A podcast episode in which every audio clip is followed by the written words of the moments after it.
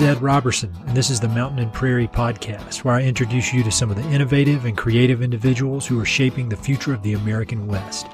I meet most of these people through my work in ranch brokerage and land conservation, or through my hobbies and interests that revolve around spending time up high in the mountains.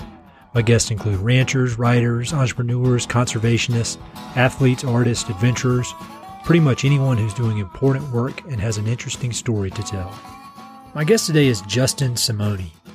Justin is an ultra endurance adventurer who is most well known for his self powered long distance tours that combine cycling, mountain running, and climbing. He's currently preparing for the highest 100, in which he'll climb Colorado's 100 highest peaks, accessing them all by bike in 60 days or less. If he pulls it off, and I'm betting that he will, it'll be the first time anyone has linked all these peaks by bike in a completely self supported style. If you assume that Justin has been a hardcore cyclist for most of his life, you'd be wrong.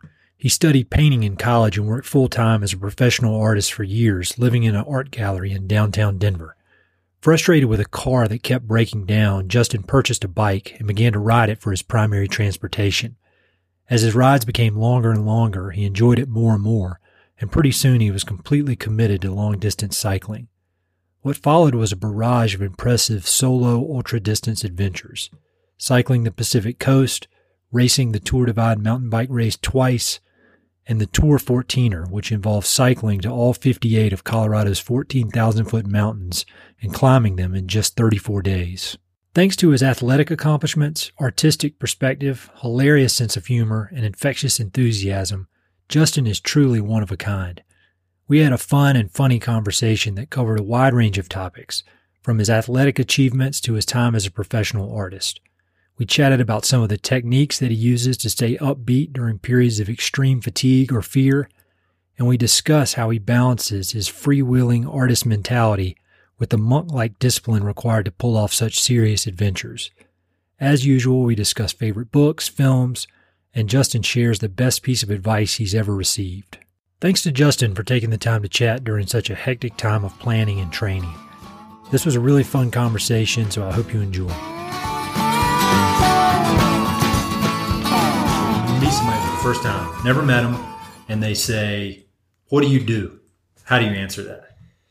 Oh gosh, that, that's such a loaded question. It is because it's it's it's not the career I want to tell people because I don't think my career is very interesting or what I do for a job.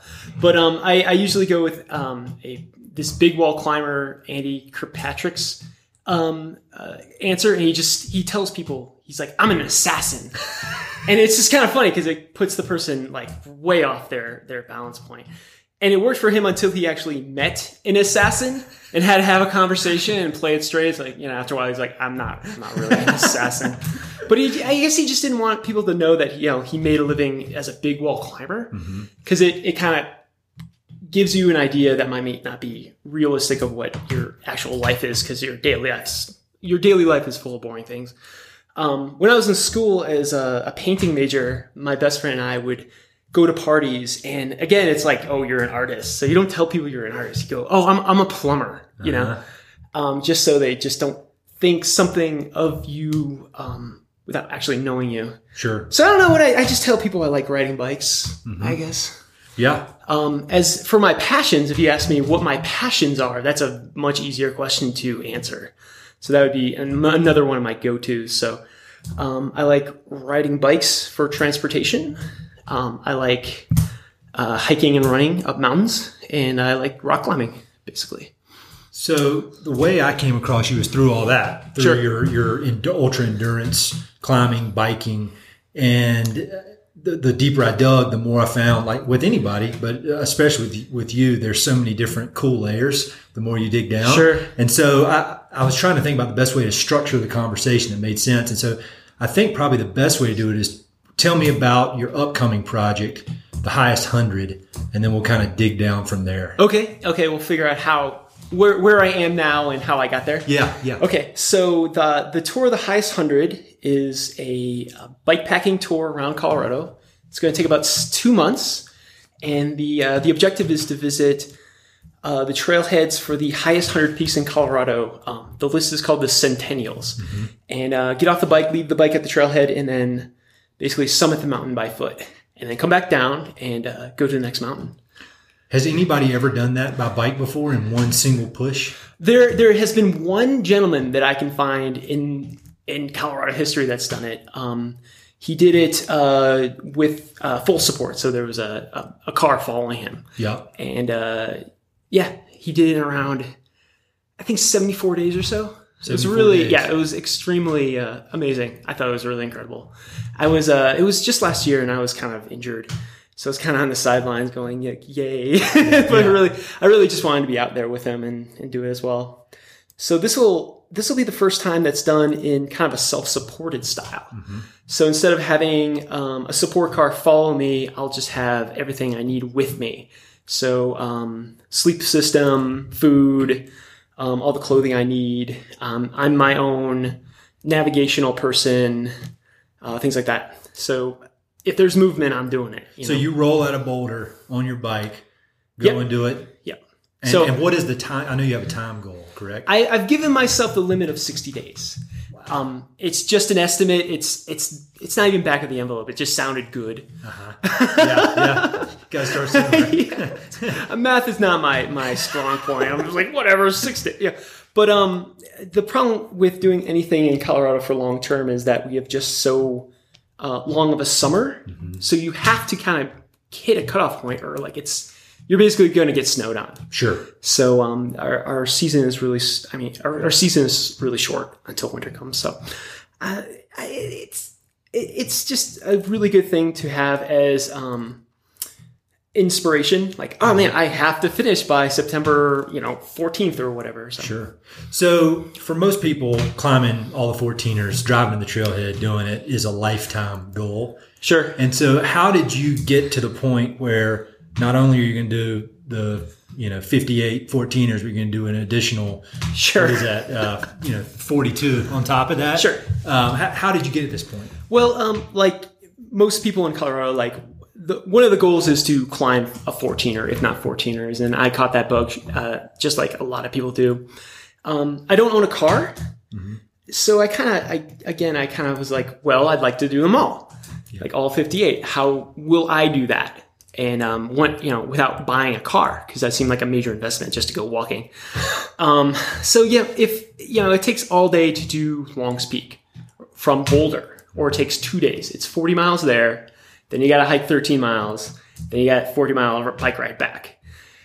You know, and that's the closest 14er. Sure. You know, so everything else is going to be multi-day to get there, do the climb, come back. So you're, you, you know, you do the math in your head and like, it will take me by bike if I do these in like day-long trips or week-long trips, years and years. Like it's almost like two. It's it's it's infinitely long. It's it's it doesn't make sense unless I do it all in one trip.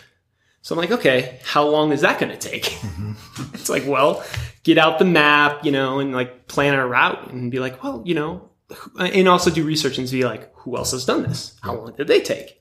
So, um, yeah, in like the winter of 2014, that's kind of what I did.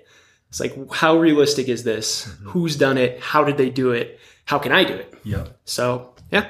So you, so in 2015, I guess you did all of, you did all the 58 by bike, correct? In actually in 2014, I did. 2014. So yeah, Okay, in two- 2014 I did the 14er, so it's just a nice ring to it. Got it. Yeah, yeah. And, and that took you what, like 34 days? Took me 34 days and 12 hours. God, that's just amazing. I mean, that's I, that's that's how I initially first heard about you on Okay. the Ultimate Direction blog after, Yep. after you had done that. Yep. Um, a- and so you had been riding bikes, obviously, leading up to that. I know you've done the Tour Divide before, Yep. which is an awesome mountain bike Yep. race. When did you really have you riding bikes your whole life, or did you start? No, no. Um, I mean, as a child, like many people, I rode bikes. Yep. And I mean, I was like one of these children that was like free. I was a free range ch- child, Mm-hmm. so like my parents wouldn't see me until dinner time. Yeah. And like you know, I'd come back with like a missing shoe or no shirt, and they'd like kind of ask, but like they're like, "Well, you're alive, so whatever." and like it's like they were cool with it. Um, so I would ride bikes like long distance just because it was fun or like with my friends. But um, when I was growing up, I was really into skateboarding Mm-hmm. and uh, a little bit of rock climbing. Um, and when I moved to college, I mean, I just did college. And, it You- was where did where did you grow up? I grew up in a, a, a small town called Wethersfield, Connecticut, Okay. and I actually grew up in Old Wethersfield. So it, it felt like a uh, kind of a colonial museum. Sure. So um, I lived on Church Street. I, I lived on Church Street as a Yeah. kid. oh, it was totally a white picket fence, Oh, picturesque. It was, like, I mean, it was a great place for a, a young child to grow up in. Mm-hmm. You know, I mean, there was like the local pizza place, and there was the ice cream parlor, and the creepy cemetery, and like the forested area, and the you know the community garden. So it, it felt it felt like a very just safe place to grow up. But um, when I got older, it just became a very boring place to live. So Yeah. I was like, ah, I gotta probably get out of here. So you set your sights on Boulder for college. Is that right? Yeah, basically. Um, in high school, uh, I would visit uh, my brother who lived in Breckenridge. Okay. He moved out here when I was 12 or so. So, yeah. Um, and I kind of fell in love with the area. Sure. Yeah, because it's like really beautiful. And I can't think of Why anything more contrasting to Connecticut than Colorado. Yeah. You know, Connecticut. the same thing. I'm from East yeah. North Carolina. Exact same thing. Yeah. You know. Connecticut's small. There's no national forest. There's no national parks. It's all built up. And then you come to Colorado and you're like, what's over there? And you're like, it's nothing. It's a bunch of mountains. You're like, what do you mean? He's like, "Ah, just, you have to walk into it. You're like, wow. So yeah, he had, he had, his house was like on the, the, the base of Buffalo Mountain. You know, you look north, there's just the Gore Range. You're like, that's, that's kind of cool. So we kind of hatched a plan how I could, you know, get into college and uh, moved here. And it was basically like do well in school and apply to all the state colleges. So Yeah. that was the plan, basically. Um, yeah. So you came out and and so did you start riding bikes in college or even farther after that? No, man. I uh, no, I, I skateboarded. Uh-huh. I was really into skateboarding and skateboarding advoc- advoc- advocacy. Yep. um, wanting to get public skate parks into towns for kids to, for something for kids to do. Yep. Um, where I grew up in Connecticut, there was just nothing for a teenage kid to do. So I skateboarded, but it was like something that was kind of uh, annoying for shop owners and stuff. Sure. So I'm like, how about give me a public skate park to play in? And it wasn't really into it until uh, skateboarding kind of blew up in popularity. So if I go back to my hometown now, there's a skate park. Mm-hmm. Oh, just nice. it's just crazy, you know. I visited cool. one time. I was like, wow, there it is. I, I, the little bit of me is like right in there. Cool. That's cool. So um, yeah, I was just kind of into skating and um, you know just punk rock music and things like that. And uh, it wasn't until I moved. Uh, I'm sorry, it's not until I graduated college and moved basically right downtown Denver Okay. that I started riding bikes. Um, I lived in an art gallery, maybe a block away from Coors Field, Yep. so very congested, right in the middle of town. And I had a really shitty car, and it would just continually break down and get broken into. And I got really sick of this because I bought it for like eight hundred dollars, and I already put like more than eight hundred dollars into it. I'm like, this is a dumb situation. It's just a money pit. Why don't I just get a bicycle? Sure. I can ride to the store. Everything I want to do is within riding distance. This is let's do it. Save a ton of money. So that's what I did, and that's how I started riding bicycles as an adult. Got it. Um, yeah, and it kind of just blew, uh, blossomed from there.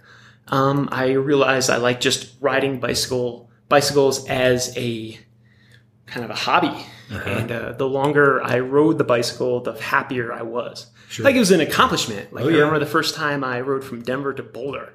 It took like six and a half hours. You know, I was like, I did it. You know, I remember I got to like uh like uh, Table Mesa and Broadway, and I like sat down on a bench and I like instantly cramped up because like my my body was just not ready for that. Yeah. and I had to take the bus home and like. I immediately got off the bus and ordered like a large pizza, like you know the pizza place across the street. And I was just like, eat the whole thing. I was like, that was amazing, you know. Couldn't walk for three days. But I was like, I gotta do that again. And yeah, it just kind of blew it from there. But within a year from that, um, I had put together, cobbled together a, a touring bike off parts from Craigslist, and I was flying to Canada and uh, to start the Pacific Coast tour. So I started in Vancouver and just went south, Uh huh. um, basically following Highway One to um, Tijuana. Wow. Yeah, just went for it. That was a year in, pretty much. Yeah, yeah, it caught me pretty big. Well, I had all this money all of a sudden because Oh, yeah. I didn't have to. I didn't have car true. payments or insurance payments. I didn't have to pay for gas. I wasn't, you know, replacing broken window windshields and like you know car radios and stuff. So, I'm like, I should just take five weeks and like do this. What was the biggest surprise during that trip that you weren't just something you weren't expecting?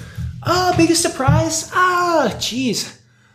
I, you know, I think when you're younger, like it's it's really fun. Especially, I was living in the city, and it was just really fun to live fast. Sure. you know but like on a bicycle especially a loaded down bicycle you go really slow. Yes. So life is is passing you by at 10 miles an hour if you're lucky. Uh-huh. And like maybe that was it was just kind of uh, enjoyable. Just was a very enjoyable experience to be in that sort of mindset. Yeah, I bet so. And uh, yeah, I mean, I don't know why I got into bike touring when I think about it because it just seems like something you do. Like it seemed like an old person activity to me. Like, oh yeah, you get on a bike and you just pedal around the countryside. Like well, that's so lame. Like let's let's go out and party. so I didn't understand why, but all of a sudden I felt I realized like at twenty something I was like an old man already. I'm like, all right, I'm I'm into this. And so you got back from that. You've been bitten by the bug, obviously, and then Yeah. you heard about the Tour Divide. I'm guessing. Yeah, yeah, a couple. Can you oh, explain that race first of all to folks who don't know about it? Yeah, um, it just started. This year's uh, version just started last Friday. Oh, nice. and uh, it's a it's a mountain bike race. It starts in Banff, Alberta, and goes to um, the Mexican border, border, like just outside of Silver City. Yep. And it's uh, it's nothing but gravel roads that kind of crisscross um, the Rocky Mountains, and you go over the Continental Divide like 36 times or something. Wow. Um, and it's just a patchwork of country roads, gravel roads, a little bit of four wheel drive tracks, things like that. There's a great documentary I'll put a link to on the Sure. webpage. Uh, I guess it's just called Tour Divide, maybe. I think it's called Ride to the Divide. Yes, that's right, and it's a great overview. Sure. Yeah. So, so you signed up for that, um, and what was your goal there of, of trying? Like, what, what was? Did you have any idea how long it'd take you? Oh no, I mean I I, I wasn't riding mountain bikes. Sure. Like uh, I I learned from I, I learned about the race from this guy named Fixie Dave Nice, and uh, he worked at the local bike shop I started going to. And at the time, it was probably like the bike shop was as big as your living room. Like it was small. There's Sure. like 20 bikes fit in there. And the guy just comes up to me. He's like, Hi, my name's Dave Nice. I race fixed geared mountain bikes cross country. And like I was there to get like a blinky light, and I was like, I don't really understand what that sentence means. I'm, I'm kind of blown away. That's the most like that's ridiculous. I'm like I'm. So I was like, but it kind of like stuck to me. I'm like, there's a race, there's a mountain bike race across the country, and this guy does it. I'm like, that's so cool. Uh huh. So it was in the back of my mind when I was like touring on my road bike or whatever. So yeah, one day I was like, I'm doing it. Like, let's do it. If Dave can do it, I can try to do it. So And did you do it on a fixed gear bike? No, no, I um, I got like I had that 30 speed bike to start off with. Yeah, it was like my first mountain bike. You know, it's like First my ever. my first new bike as an adult, and uh, yeah, that was like 20. I want to say 2011. Uh huh. And yeah, I just uh, I trained my heart out for that one. Like I, I was on the trainer indoors, you know, like actual training instead of just taking ridiculous bike rides that went nowhere. Sure, sure. Um, yeah, and just towed the line for 2011 as my first mountain bike race. Like I'm here, we're doing this.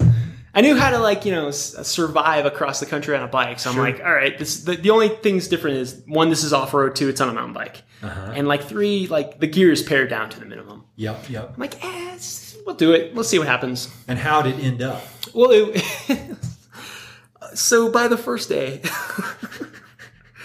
so this was 2011, and for some reason, like the snowfall that year was just it was epic. You know, it was like one of those like one in 500 year years of snowfall.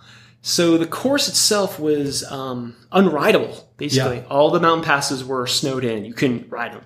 So the the organizers basically were like, "All right, we have to do these major detours. So instead of taking the mountain passes, you have to take the highway, go around the mountain." I'm like, I was thinking, I'm like, that's stupid. I'm like, I signed up for the real deal, you know, the real meal deal. I'm like, I'm doing it. So I like brought snowshoes with me and poles, and I was like, if I can't ride it, I'm just gonna walk it. Did anybody else choose to do that? No, You were the only one. I was like in the last town, like before the the, the detours in like Sparwood, um, British Columbia, and I'm like, I'm trying to rally people. I'm like, let's just do one section, see what it's like. Come on, let's do this. It's gonna be great, you know. And like you can see in the distance, like snow at six thousand feet. Like everyone's like, no way, are you? You're you're nuts. I'm like, probably. Correct. But I, like I, I trained so much for this race. Like it's the first time I like took hours and hours and hours to train for something. I'm like, I this is what I signed up for. I'm Yeah. like, I don't have anything I need to do. I'm, I don't I don't have to go back for anything. Work's not waiting for me. I work for myself. I can get back to work whenever I want. Sure. So yeah, like day number two, I'm like, you know, in the middle of like, you know, the Canadian wilderness, you know, like trudging up this snow, the snowy pass, like, and there's nothing but me and like bear tracks. I'm like, all right, here we go. and no one can come in because like it's too um, the snow the snow was too soft to like cross country ski or take a snowmobile, and definitely too deep for like a, a four wheel drive vehicle. So like it was just me. You know, I didn't see Yeah. anybody out there. I was just like, oh, this is rad. You know, I just brought like three days worth of food and just like would go instead of ten miles an hour. You know, I would go one. Wow. Just like you know, push the bike, take two steps. Push the bike, take two steps. But it was just beautiful out there. So So what do you think attracts you to that? That does because obviously everybody who signs up for that race is hardcore. I mean that. Yes. Yeah, I, I love doing all this endurance stuff, but that that is outside of my realm of, Yeah. of what is you know that, that's really hardcore stuff. And so, why do you think you're able to take it that one step further and you enjoy pushing it at a at a level where even these other hardcore people don't want to go? Oh yeah, I mean it's just perspective to me. Like a hardcore race for me is the hundred meters. Like I have no way am I ever going to toe the line for hundred meters. Like, like that's fast. Like Yeah. that sounds painful. That's just like the, the training for that was just ridiculous. Like I that's who I am like you are hardcore hundred meter. You know, it's like what I do is like it's enjoyable to me. Uh-huh. You know, just that that the length is is almost what's um, comfortable. You know, like if someone wants to like challenge me to a race, I'll be like, okay, let's go to Montana. Yeah, You yeah. know, like any way you want, let's Yeah. do it. And like people be like, that's I'm not doing that. I'll be like, come on, it'll be fun. It'll take five days. Let's do it. You know. Do you think that, So- that positive attitude is part of why you're able to do it? I mean, obviously you, you, you do enjoy it, but I would think, you know, some people seem to, in like the ultra world, you'll see people go into these events and they, they love to talk about how painful it is and how Yeah. it hurts and they go in this dark place. Whereas Yeah. what I'm hearing you say is this is awesome. This is fun. And Oh, yeah. I would guess physically you're probably feeling about the same thing as, as everybody else when you're pushing yourself hard, but you've got this positive outlook on it versus a this sucks. This is so hard. You know what I mean? I'm not going to like. Uh, Alex Honnold is in, in the news these days because he just soloed El Capitan, which is incredible. And um, there was a news story about how his brain was rewired in a way where he didn't feel fear the same way that a normal person would. And I've always like kind of like identified with that. It's like I, it's not that I don't feel fear the same way. It's I don't feel um, fatigue the same way, perhaps. And it's just you know I just I I just expect it. Sure. Like, oh, I'm a thousand miles into a cross country mountain bike race. I feel really tired. Yeah. It's like, well, that's to be expected. Like, obviously, look what I just did. Where that's a that's a positive sign instead of a mm-hmm. negative sign. So, yeah, I've never towed a line in a race where I'm like, God, I'm really tired. What's wrong with me? Or like, oh, this sucks. It's like, no, I mean, this is this is what I signed up for. yeah. You know, it's like, all right, we're halfway through the race, or there's, all right. I mean, I think the hardest part of a race is like six miles out, where you're like, oh my god, You know, like, we can get through this, but it's like, ah, it's that last six miles. So I think there's definitely strategies I use. What what are a few of those? Um, trick yourself, totally lie to yourself. So, um, if if say I need to get to a town that's 20 miles away, I have no food, I have little water Yeah. uh, you just go to yourself. You're like, all right, it's 20 miles away, brain, body. It's like, let's do it. Let's rally the troops. And then five miles later, you go, oh, you know, it's it's 20 miles away. and your brain just goes, well, you just told us it was it was 20 miles away five miles ago. Why, why is it now 20? It's like, oh, I made a mistake. And you're like, all right, and just do that for 10 and five. And as soon as like you get to three, you can see the lights of the town. Uh-huh. And your body goes, look, dude, the town's right there. Be like, oh, you're right. We're almost there. And all of a sudden, that last three miles is nothing. You know, it's like, oh, we're basically there. So yeah, kind of trick yourself. Like, kind of like uh, there's a. It's probably a wives' tale at this point, but Columbus used to do that when he was like going across the Atlantic because his his. People on his boat were like, "We're not into this. We don't want to do this." Yeah. and he would just he would um, say that their mileage is way less than it was, so they didn't know they were as far away from their home port, kind of thing. So when they got there, there he's like, "Oh, just made a mistake. Look, we're like way far out." It's like, "What are you talking about?" Yeah. So, yeah, Are, are there any others you have? I, I'm really always interested in Of that. strategies? Yeah, strategies. If if things ever start to prevent things from going downhill. In your Oh yeah, like you know, the only time I've ever stopped, um, in in sort of like an ultra distance thing is when I was sick. Um, you know, like I like one of the the local little challenges, is like the Skyline Traverse. We do the five local peaks. And I, I started the first one, like Sanitas. And like you, you feel like, you're like, I don't know if I'm feeling really good. And you're like, give it five minutes. Maybe you're just it's a little jitters from just starting off because it's it's a little like you gotta go way, you know, it's 20 miles, whatever. Sure. But like at the end of sneeze, you're like, I really don't feel good. And it's like, you know what? I'm sick. This is why I don't feel good. But like, I don't know, give yourself time to be like, is the feeling I have uh, malady or is it just nerves? Yeah. Or am I injured or something like that? So if it's not injured or, or, or sickness, like keep going. Yeah, Sure. you're not going to feel worse. Or I mean, the, the, You're not the- always the odds. Yeah, the odds are you're going to feel worse, but it's not going to be that bad.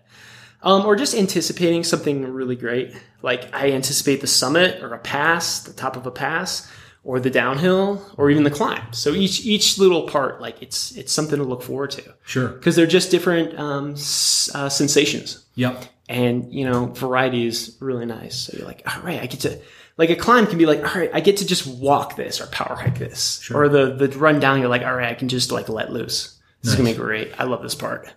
So One of the things that I find really impressive about what you do is that it's all stuff that's created by you. Like you did the Tour Divide, that, that was an event, but Sure. you did it your way within that event. When they made it easier, you said, no, I Yeah, want to do yeah. it the other way. And then a lot of the other stuff, like the, the Tour of the 14ers Yeah. a few years ago, that was invented by Sure. you. This upcoming highest hundreds invented by you. Um, and then that, that reminds me of one that I saw that you recently did when you Everested Green. Sure. Can you explain that? I thought that was super cool. Oh, sure. So I wanted um, a birthday challenge to um, mark my, you know, descent into old age.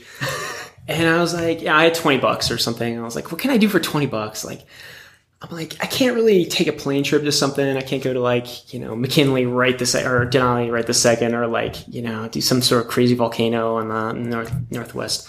I'm like, ah, why don't I just stick in town? I'm like, all right, what can I do on Green Mountain that's kind of wild? I'm like, ah, you know, like the Everest season was kind of starting up where you hear news on all the teams, you know, doing their Everest push.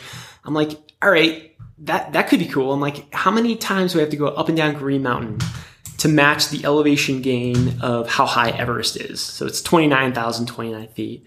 And like Green Mountain's like something like the summit from the, the trailhead is something like 2,300. Uh-huh. So I'm like, all right, well, that's 13 times. I'm like, God, that's a lot of times. I'm like, can I do it? I'm like, well, if I give myself a couple days, sure, why not? It's, I mean, it's just, you just have to put in the miles. I'm like, well, let's do it. Let's, let's find out. So, um, it was kind of a spur of the moment. I was just kind of feeling bad for myself or sorry for myself on a Sunday because I like was going to do something cool that weekend, but I decided not to for whatever reason. Like the snowpacks wasn't good or whatever. And I was like, all right, all right, Tuesday we're out. We're going to do it. So, you know, a couple more rest days. And I just, uh, I, I, I, I wrote a quick email to the local trail running group. I'm like, hey, this is what I'm doing. Please join along. It'd be great to see you. Leave some baked goods. I love pastry, basically. and yeah, I like got up at four, and by five I was on the on the on the trail. And so, And, uh, how long did it end up taking you? About 26 hours. Wow. So again, I'm really bad at estimating what it takes for my time, but I just didn't know. You know, I could do a I can do a lap of green in less than an hour. really? Yeah. But um I'm like, what about 13? Because you're gonna slow down after that Oh, first sure. one, you know? Sure. And I'm like, all right, well, I know enough that like if you want to go the distance, you have to do, you know, that all day pace, which is, you know, not destroying your knees basically. So I'm like, all right, maybe like an hour and a half, two per lap. I'm like, that sounds a little bit more, you know, what I do in wintertime at night when there's a bunch of snow on. And I just, I just want to get some elevation in my legs. So yeah, I was like, all right, let's do it. So yeah. it was really fun. It was, it was a lot of um, surprises happening in that one I did, I was really sure I was just going to get really bored Really? because it's it's an out and back. So you see this. I was going to see the same trail. Were you going up Amphitheater Green Man and then down the same way? Yep. Okay. Yep. So it's the same trail thir- uh, 26 times, right? Oh, yeah. And I was like, this is going to be torture. Like, there's just not enough visual input. I'm just going to say the same thing and just be like, I, I want to just, kill myself. This is crazy. what am I doing?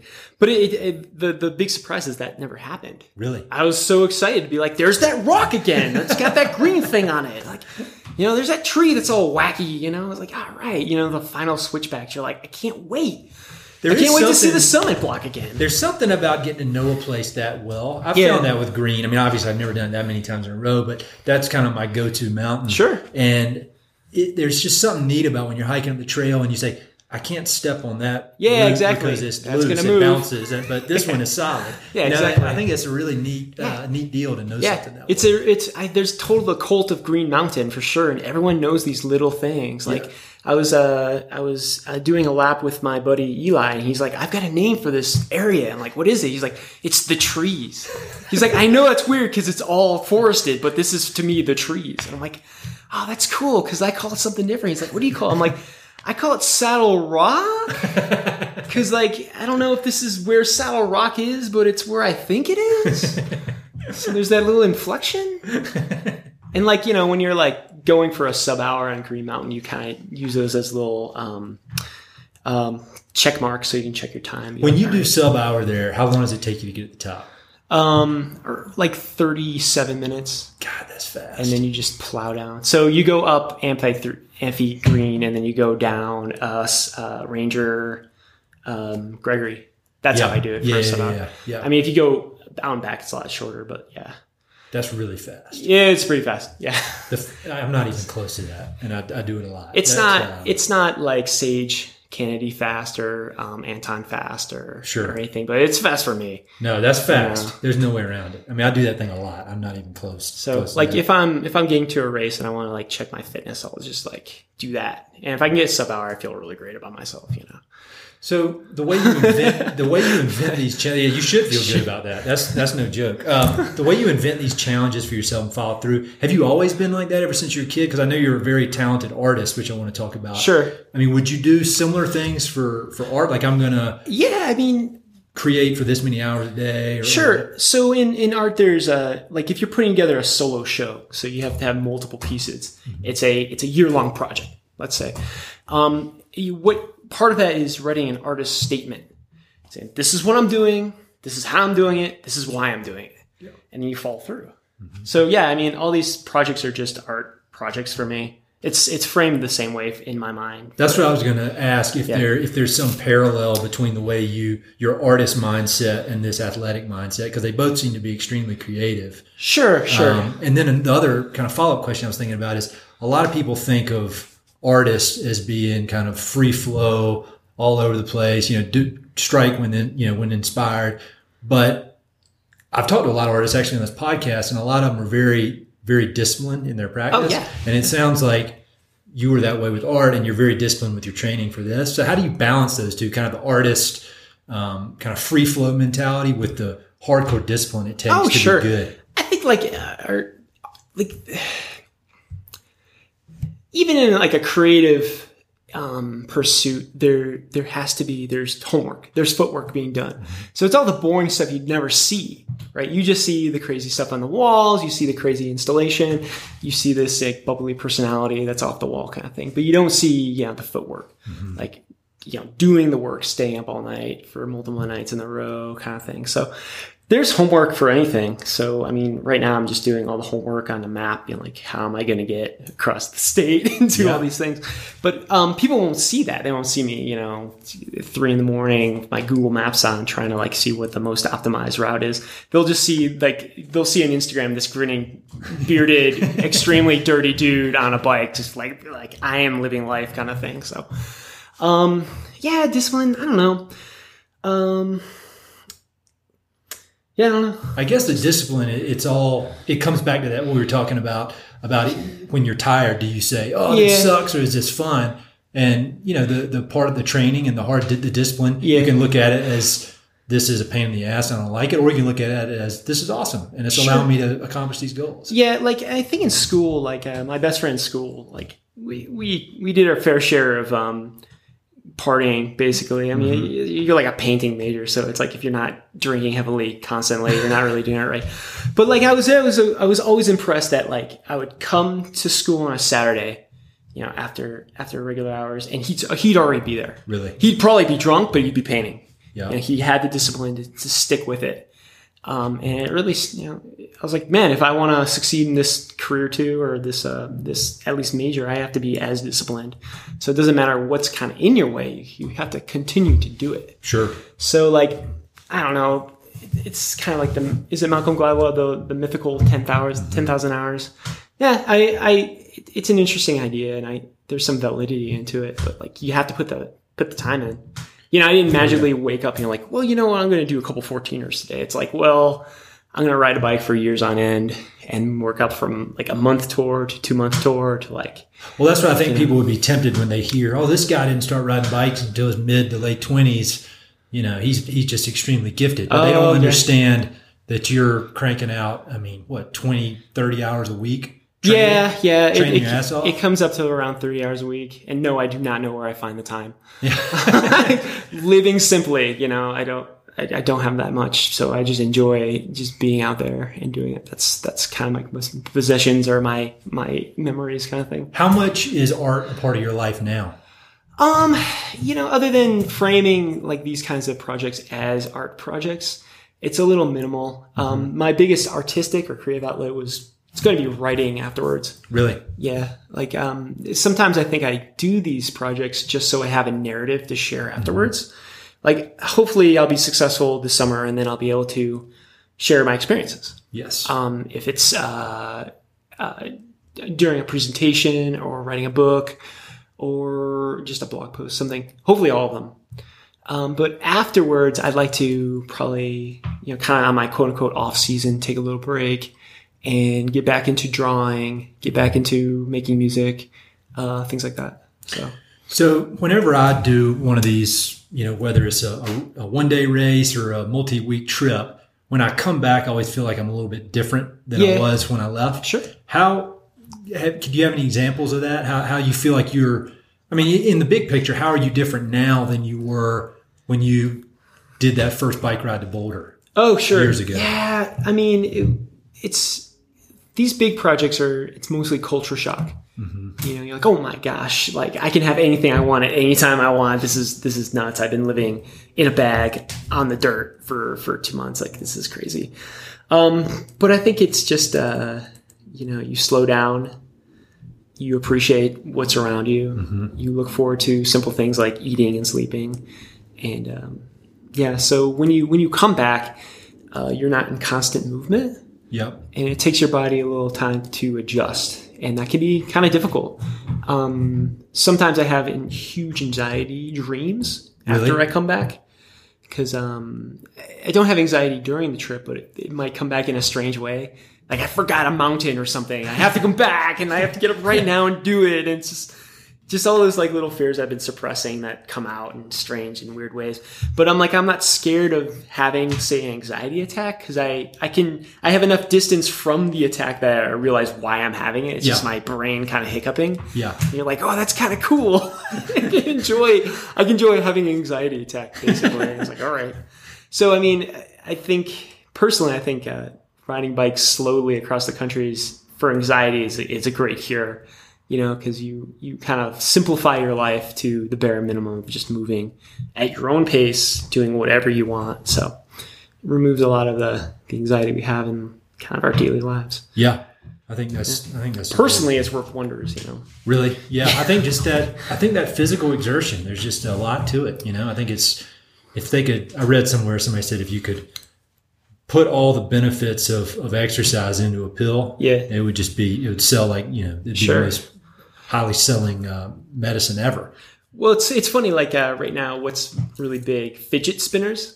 Oh, yeah. I've You know, seen those things. and just like moving something. I was like, I have a fidget spinner. It's called bicycle wheels, and I just I I crank pedals and they go, and I like watching them. You know, so it's like, why don't you? I mean, yeah, take a run. It's the it's probably a little bit better than just fidgeting a spinner.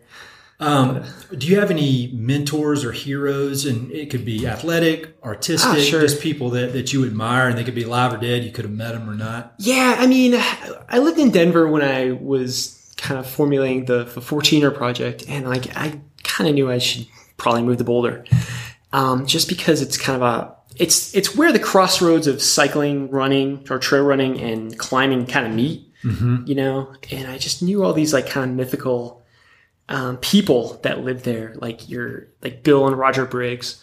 Bill Briggs is a huge one. I, I met the guy like once, maybe in Chautauqua. He was right, you know, Tell people who he is for people who don't know. Oh gosh, Bill Briggs is just a local hard man. Um, he and his brother Roger just would put up lines on Longs Peak. Roger Roger Briggs has climbed Longs Peak, I think, hundred times, or I'm sorry, the Diamond of Longs Peak, hundred times.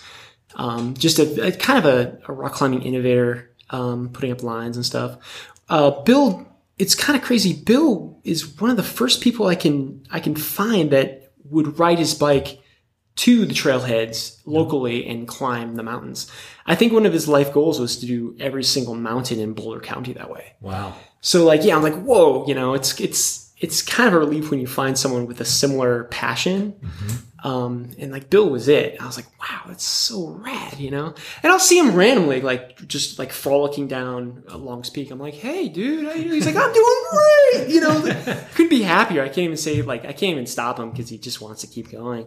So I, like I've read these stories, or Bill Wright, who's also just this local legend, you know, total family man, but like he'll just get at it. I read his blog. Yeah, I've never yeah. met him, but he just seems like such an interesting guy. Yeah, he'll do things like he's like, well, one day I'm just I'm gonna just like this weekend, this Labor Day weekend, I'm just gonna link up all the classic Flatiron formations. Like there's like 142 or whatever. I'm just gonna do them, and he'll play down his abilities so hard. He's like, I'm just a guy, I'm just a schlub, and you're like. It's like, no, like you have decades of experience. You can climb hard. I think right now he's, he's climbing El Capitan with his 19 year old kid. You know, Really? like, yeah, just like, oh, we're just a family vacation. he wanted to do it. You know, like last year they did Denali. You know, like th- six months before that, like his, uh, his son had never climbed a mountain kind of thing. So yeah, it's just crazy. So it's like, it's, it's this drive his, uh, the Wright family has, I think. Plus, I mean, like Boulder was the home of like, or is the home of like people like Anton Krupicka and Joe Grant, and like, oh yeah, I totally looked up to those guys. I'm like, wow, like these these guys are going. Yeah. these guys are doing stuff. So I'm like, you know, if I train on Green Mountain, what will happen? You know, it's like, well, the same thing. it's, it's it's a it's it's kind of like one of those like kind of like aura places where like you just kind of get sucked in. You're like, Trailhead is ten minutes away from my house by bike. I'm like, I'm there. You know, like this is where I'm going to spend my time. It is a special place. Yeah. Um, so you, you've made an effort to put yourself out there on social media to kind of share these adventures with people. Okay. Um, and what what is the kind of over? Is there a goal of that? I mean, obviously, I think there's the goal of inspiring people to go out and try new things and Sure. push their limits. Is there anything else that's less less obvious that I I'm missing there? Oh, I mean, I'm just having a lot of fun, and Yeah. like you know, like when you have fun, it's you want to share it. You're like, look what happened, you know. Um, but I would love for, for people to kind of experiment with themselves with self-powered transportation. Like, um, like it's. I kind of feel like I'm a part of a circus freak show when I do these like. You know the Centennial Project, the Highest Hundred Project, because it's like two months on a bike and doing all these mountains. Like, like it just seems a little otherworldly for most people. But like if someone's like wow that's really cool you know what? I'm gonna go on my bike and ride to the liquor store and buy that six pack instead of driving the mile like because justin was out there you know he's on yeah he's on capitol peak right now. I was like this one this bud's for you justin. That'd be rad. I would uh you know my my underlying um message is bikes are really fun it shows. ride them it shows in all your social media because it, it comes through the the genuine um, excitement and happiness you have. Out Sure. I mean, I it mean- really does. yeah, they're just smile machines for me. Um, they're they don't solve all my all my life problems, but they solve many of them. Yeah, it, they're a, a good tool for that. Um, well, there I could keep asking questions all day, but I, I, I want to be respectful of your time. Um, I've got a few questions that I've asked pretty much everybody I've Sure. had on the podcast, and so I'd love to hear your answers. It's been interesting to compare and contrast. Sure. Um, are there any favorite books you have um, that they could be related to the American West or adventure or really art? You know, any any books that have been important to you? Oh yeah, I mean, when it comes to the American West, I think Edward Abbey is such a um, approachable figure. Like he's funny. Yeah. You know, he's sort of a, a rebel. So like, if you want to learn about maybe uh, conservation in the American West, like pick up Desert Solitaire. Um, or like Monkey Wrench Gang, which isn't the best written book, but it's pretty funny in, in parts. It is. Um, I remember like we were, we were we were driving across country in this beat up van, all spray painted. My friends from Connecticut just randomly came to Boulder, and we're like we're reading the Monkey Wrench Gang. We decide to like visit Las Vegas. We're like, oh, there's a big dam. Like, yeah, this is right after 9-11 too. So we're like, let's drive this crazy punk rocked out band across Hoover Dam with the Monkey Wrench Gang like prominently shown in the front, you know, seat. I'm like, ah, we're gonna get arrested. so Yeah, those are both those are both really good. good probably books. yeah Um, I've read. I recently read a um, double biography of Abbey, Edward Abbey, and Wallace Stegner. It's called All the Wild That Remains. Oh, wow. Kind of compares, Yeah. and contrasts the two guys. It's really good. You might like it. It's really good. I'll check it out. Um, do you have any favorite documentaries God. Uh, or films? Just regular. films? Yeah, one of my favorite films, and kind of like a inspiration is this this movie. It's it's it's a crazy surrealist psychedelic movie called The Holy Mountain by Jodorowsky. And like w- you can watch the trailer and be like, I am that's I'm freaked out. That's too much. What's But- it about? I've never. I've never seen it. Um, man, how do we even explain it? Um, Jodorowsky's done a couple films. He has another great film called El Topo, which is kind of like an anti-western. But um, the Holy Mountain is about um, basically these people who have denied their um, consumerist lives and are looking for um, transcendence. So they follow this white, you know, this holy man to the Holy Mountain. Cool. So they give up everything, they give up their identity, and then they go for it. But like it's that's just a framework, right? Like it's just the visuals are just out of control. I mean, it was it was it was filmed in 1973, and it's still like that's crazy. That's that's some nuts stuff. So Cool. I'll check that out. I've was- never never heard of that. Yeah, I that's mean- exactly why I asked. yeah, again, my best friend in college, I guess he's been a big influence on me. We're totally different people now. It's really strange. Is he still an artist? Yeah, yeah, yeah. Nice. He makes enormous um, portraits, Does like really? wall-sized portraits. But um, he used to work at a local record store named called Black and Red. Mm-hmm. So he'd get all these interesting records and movies and stuff. And he just had got this bootleg of The Holy Mountain. It wasn't released in any other way at that time. Right now, I, th- I think you can Netflix it, if Oh, not just a DVD. But it was like hard to find. So you get it, and you're like, it's already this like magical possession. You're like, let's watch it. you know, and like, this is messed up. You know, like, it's just a crazy movie. I'll check that out. Yeah. Um, are there any activities that you enjoy that would be surprising to people? Oh gosh.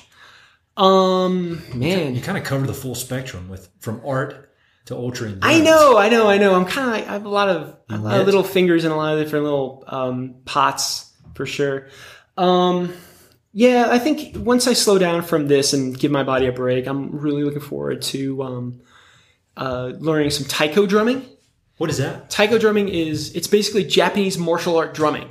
So it's very um, theatrical. The drums are like these huge, huge vase-like things made of beautiful hardwood, and just the drum head itself is just this thick slab of like deer hide, basically. I think I've seen that on TV. Yeah. it's like a performance. Yeah. I mean, it's choreographed. And Yeah. that kind of thing. Yeah, Huge sticks, and they yell a lot. And, you know, um, I've, I've I've had a little bit of um, uh, direct. Um, uh, yeah, I just I, I dabbled in it basically, and I, I really love to like just learn how to do it. Yeah. I read. Just as a I, was, I found an article about you online, and there was a quote in there, and you said something like you you don't uh, you're not at all scared of being bad at something. Oh, You yeah. like trying new stuff. And I think that's a great attitude to, Yeah. to be a beginner. Yeah, beginner's mind. Yeah, So that's another way. I mean, if you're looking for strategies on how to keep going and like 100 miles, just be like, well, I wonder what's under the next crest. You know, like how do you do this? You know, curiosity. it's just one foot in front of the other. Like you, it's like teaching a, a kid to to be an artist. It's like you don't have to teach; they're just an artist, right? Sure. It's the same thing with running. Like if you if you ask a kid to run towards you, they'll just run. You know, they're not worried about their form or their breathing or like whatever. They'll just run towards you. You know, Yeah, that's that's true. so Um, what is the best piece of advice you've ever received? Oh, geez, best. Um, ah, man, there's best advice. Um, one of one of my my artist influences is uh, John Cage.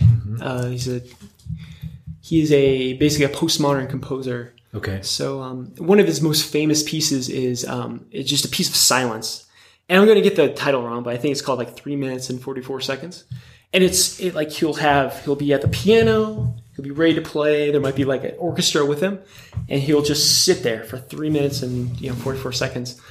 And the idea is it's the it's everything you hear that's not the orchestra or the anyone playing. It's the fidgeting in the seats. It's the people coughing and that's what makes the piece interesting. It's those little random acts that are happening. Like he'll have another piece where it's just uh, a couple, like a dozen people with radios, and they're just tuning into different stations. So like you can you can compose that's the comp- composition, but every time you quote unquote play it, right, it's, it comes out differently. So his one of his quotes was just start anywhere. I think that's great. And like you know like because people ask me like how did where do you begin on this? Where do you start? Like how do you even get into this? It's like do whatever you want. yeah, Like how do you how do you start playing the violins? Just get one. Just make a lot of freaking noise. Someone's going to be like, "Stop that! Look, I'll give you that. You know, I'll show you how to. You know, Uh-huh. You know." I think that's great advice. No matter what, no matter what you're doing, sports, business, art, just Sure. Like start. Yeah, no one told like I I run a business, I guess, but no one told me how to. I just I was like I just lost my job. Now I'm going to do it myself. Let's do it, kind of thing. Uh, maybe another piece of advice, or not advice, but kind of a perspective when it comes to kind of like bike packing or lightweight fast packing or backpacking is that you um, you pack your fears. So if you if you you know kind of organizing your gear, you have to look at it and be like, do I need this, or is it like a security blanket? Can I go without it? What would happen if I go without it? Am I going to be okay? Yeah. And you might say, you know, no, I'll be fine without this. I just I just like having it. So get rid of it. The simple, simple, the simpler you can make your um, kit, the better. Basically, Yep, yep. That's great advice. less is 'Cause- more. Yeah, it, it you, you see so many people just at Chautauqua or, or on 14ers, Sure. just decked out with so much gear. It Looks like they're going up to Denali or something. Yeah. And you just think, you know, you want people to be safe, but you just think they're they're the experience would be a lot richer and more enjoyable if they weren't carrying all that stuff. Sure. I mean, for me, speed is safety. Yeah, Like if I see angry clouds coming in and they're going to be on top of me in 10 minutes, I can fly. I, I'm a mile down by that point. sure. Um, some people, most people can't do that, but yeah, for me, speed is safety. So that means bringing as little as possible. Um, I'm not, I'm not saying don't bring the 10 essentials if you're just getting started, but like you don't have to bring a full uh, tent setup, you know, like Yeah. What you see on Elbert, you're just like, what, what's, what's going on, man? No, I'll see that on tour on Grays and Torreys, Yeah. and you'll see. You know, I'll be in shorts and a t-shirt, and you see people in down coats. yeah. and it's just kind of like and th- you know they go to REI and they get sold all this Sure. stuff and they think that's what you're supposed to be doing Sure. but the reality is it's the the more I think the more experience you get the more you can pare Exactly. down and the more Exactly. fun it is Yeah. at least that's my experience Yeah, and there's not many shortcuts through experience. You have to. That's true. You have to make a lot of mistakes. that is true Exactly. that's very true To be like, well, you know what? I don't need this. I can probably go without this, or like that's what bad weather looks like. So, I don't really. I mean, I get into little pickles myself from time to time, but I'm like, at this point, I'm like, I am. I know I'm in a pickle, and I know what to do about it. Like, sure or you know, or I guess another piece of advice would be like, it, it doesn't help to become scared. So if you're in a pickle, like don't freak out. Yeah Like assess the situation, take a step back, understand what's going on, make a make a, a plan. have you ever meditated are you a meditator Oh, I mean, walking meditation. Run, I mean, I think running is my meditation. You seem sure. to the way you talk about your brain operating and you're able to kind of step back and see the whole picture Sure. from a, almost like a third party perspective. It's as if you're a meditation master. Uh, okay. you don't need to meditate. Oh yeah, you're I mean, already there. It's it's. I mean, doing something like the Everesting of Green Mountain is is just an act of self transcendence It is. for sure. Um, I think like when it comes to documentaries, there's a documentary called uh, "The Marathon Monks of Mount Hiei" or I've something. heard of those guys, but I didn't know there was a documentary about it. Oh yeah.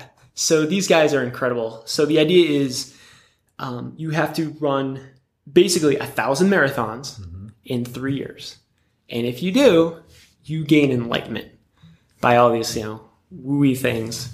But it's just kind of a crazy idea because that's like, all right, that's that's basically circumnavigating the world. Is it true that if you don't, they they Oh, commit yeah. suicide? Yeah. So yeah, yeah. It, or you have to like if you if you decide to start, you must finish. Or yeah, it's death basically. so you're all in. Like that's some major like talk about like I don't know if I'm going to do this hundred miler. It's like no, just think of the marathon monks. Like they're in it for life. I might life. keep that in mind this weekend. when I'm yeah, but yeah, no guts, no glory. I guess. yeah, yeah. I mean, that's motivation. Yeah, and they're wearing like you know sandals, and they've got this funky hat on that makes no sense. They have one staff that probably weighs ten pounds. You know, they're eating rice and tofu. You know, they're monks. They're living a monk lifestyle, so they're like just wasting away from like not enough calories and stuff. So Pretty That's rad. like- I didn't know there's. I, I appreciate you telling me that because I've heard about those guys, but I didn't know there's a documentary. So Oh, I'm yeah. check that out. So I like the idea of um, slowly, slowly moving through the world as a way to gain uh, enlightenment. That's really cool. Like, um, I, my father was kind of into. He was a marathoner and an ultra marathoner. Oh, okay. And uh, he was a little bit into Sri Chamni. What is that? Um, he's another kind of holy guy. Um, and his whole thing was uh, he had the he has the self transcendent race. So it's like three thousand miles long or something, and it's it's a one city block that you just continually run run around.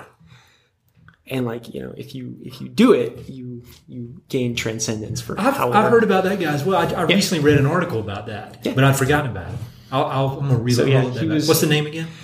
uh, Sri Chamni, Okay, I'll put a link. Chinmoy maybe. I'll, I'll figure that. I'll put a link in. Yeah. Um, well, speaking of that kind of transcendent experience, what's the most powerful experience you've ever had in the outdoors? And that could be. I used to say what's the craziest Yeah. experience, but I think powerful is maybe more descriptive. Um, it could be scary, crazy, funny. Yeah, I mean, there's just so many, and like I love having those memories, but I love just being in in the moment and having it hit me and just letting it go. Yeah.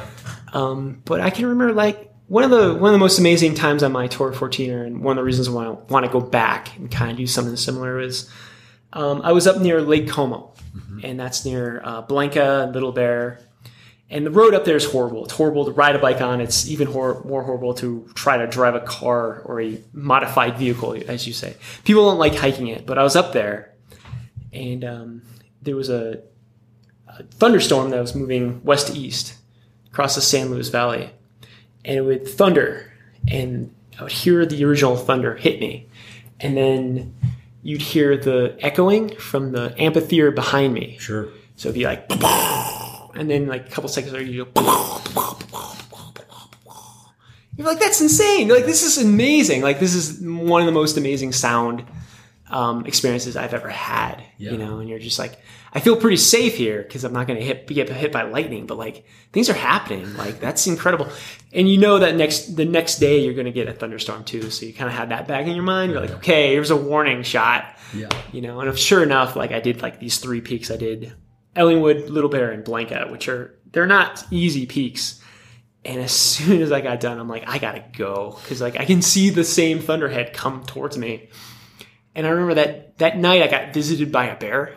Uh-huh. and it's like the notorious lake como bear. And i don't have a tent. I just have like a tarp. So like it's on the other side of the tarp. And i'm just like what do i do? I'm like just i'm like you know shine my light really weirdly and like that'll that'll kill the bear whatever.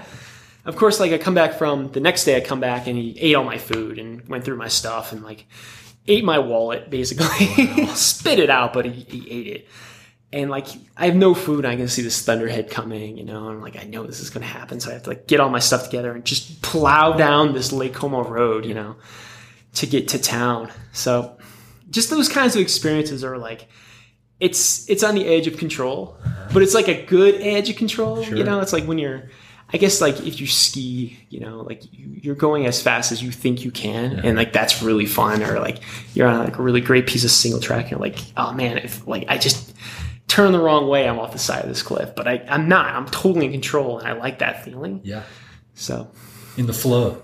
Um, yeah, flow flow state for sure. yeah, exactly. Um, last of the quick questions, and it's a hard one. Yeah, quick. Nothing I do is quick, my st- friend. Do you have a favorite location in the West? Yeah, I think I, my favorite location is probably Longs Peak, like Yeah. the East Longs Peak Trailhead. I've just spent um, tons of time there, Sure. and uh, you you know it's it's just an intimate place for me. It's not something that's that I only have. It's something that's shared by thousands upon thousands of visitors. So that's cool. Like you, you start in the same trailhead, and like I immediately go off, you know, to some strange, you know, trail that that no one really knows about. You know, it's like the old telegraph line. They go mm-hmm. straight up the mountain. It's like I'm just going to take this. You know, you, you, it's the one you see the rangers take. You know, so you like, hey Bert, how's it going? They know you by by name by this point. They're just like whatever.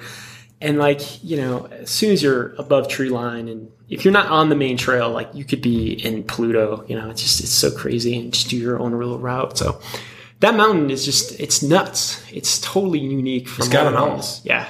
And everything. So I never get bored of that mountain. My goodness, there's so much more to, for me to do. It's, it's just a constant uh, teacher for sure. Sure. Like if I mean, as, again, as advice, if anyone wants to do this, like just focus on Longs Longs Peak, and like it'll teach you everything you want to know for any single mountain in Colorado. Like I think the the funny I, I forget who it is, but there's some mountaineers, you know, and they're on Longs Peak, and people are like, so, or no, no, they were uh, they were in Patagonia, I think, you know, trying like some crazy mountain there. And people are like, "What are you doing? You know, what route are you doing?" They're like, "Oh, we're trained for Longs Peak," you know. just because the weather at Longs Peak can be really horrible, just like it can be in Patagonia. So, Yeah, that's a that's a good one. I think and I think what you said is right. Any mountain you want to do in Colorado, you can train for it on longs. yeah, whatever. Yeah. The only thing uh, Longs Peak doesn't have is horrible, horribly loose talus that you can't avoid. Kind of thing. Oh yeah, yeah, It's kind of nice that things are kind of solid there. sure. Um, so Merely a student on that mountain for sure. that's a good feeling. Um, if you could make a request of the people listening to this, and I, when I say request, I mean if you want to ask them, you know, to, to ride their bike more, uh, or if you have any words of wisdom or words of advice, just something you'd like to impart to the people listening to this, who are basically people who love the American West in one way or Sure, another. sure. What would that be? Um, gosh, um, slow down. It seems like the the more west you get until you hit California, the slower life gets. So That's a good point. Yeah. I think that's a that's a good thing rather than a bad thing. I mean, from being from Connecticut, you know, it's it's this, it's a mentality of like, give me my latte and get me out of, out of get get out of my way kind of thing. Sure. So it's been nice to, you know, I live a, a very slow, tortoise-like existence when I want to, and I, I just enjoy that. So, yeah, That's great. slow down, take take uh, just look around, enjoy enjoy the moment. That's, I don't think you can beat that. Um, so, how can people follow you on the upcoming adventure? Um, I have a website. Uh, just go to highest100.com and it'll have kind of the um, plan, what I, I attempt to do. Um, I have a blog I'm updated for right now. It's mostly reconning, a little bit of gear selection, things like that. Um, of course, a page for all the people who are helping me, all the companies, things like that. Um, once I start, there'll be a tracker. Um, I'll have a spot on me, Nice. which will kind of record my position and put it on a map, and that'll that'll be on that site as well. And then I'll be posting on things like Instagram and Facebook. So on Instagram, you can find me at long, L O N G Ranger Justin, and uh, just look for my name basically on Google. Just uh, you can just Google Long Ranger with a G, and you'll find me. Nice. And I'll You know, have big bearded guy on a bike. It's, yeah, it's got to be me. I'll have links to everything so people can find you. Well, good luck, man. I'm excited to watch it. Thanks. Yeah, it's in a month. That'll, it'll be pretty good. It's kind of crunch time. I, I have all this, all of this like very specific gear I still have to purchase. You know, it's like, oh, what am I gonna ride? Just this details. Yeah, how am I getting to the same ones this time? Oh, make it up. Hey, it's Ed again. Thanks so much for listening to the podcast, and thanks for listening to that particular episode. I hope you enjoyed it. Before you go, I've got three quick things. Number one, if you like the podcast, please do me a huge favor. Either pass it along to a friend who may be interested, share it on your social media, and or go to iTunes and give it a five-star review. All those things would mean a lot to me, and they would really help to spread the word about the podcast. Number two, if you've listened to many of these episodes, you know that I love reading and I love talking about books. Every other month, I send out a quick email with a few books that I've recently read and highly recommend. The subjects are varied, but they're pretty much all nonfiction with an emphasis on history, biographies, adventure narratives, and topics related to the American West. There are no sales pitches for ranches, no spam, no other kind of nonsense, just books. So if you'd like to sign up for the list, head to Mountain and Prairie slash reading, or just go to Mountain and Prairie and there's a massive tab at the top that says book recommendations. Click on it. There are a ton of good books that I've read. Some of the old email lists are on there. Uh, you can go crazy. There are a lot of books. And finally, if you know anyone I should interview for the podcast, please don't hesitate to reach out and let me know. All my contact info is at mountainandprairie.com, and I'm on all the social media stuff Facebook, Twitter, Instagram, blah, blah, blah. So feel free to reach out. I'd love to have some recommendations and suggestions of interesting people I should meet. All right, that's it. Thanks for listening. Talk to you soon.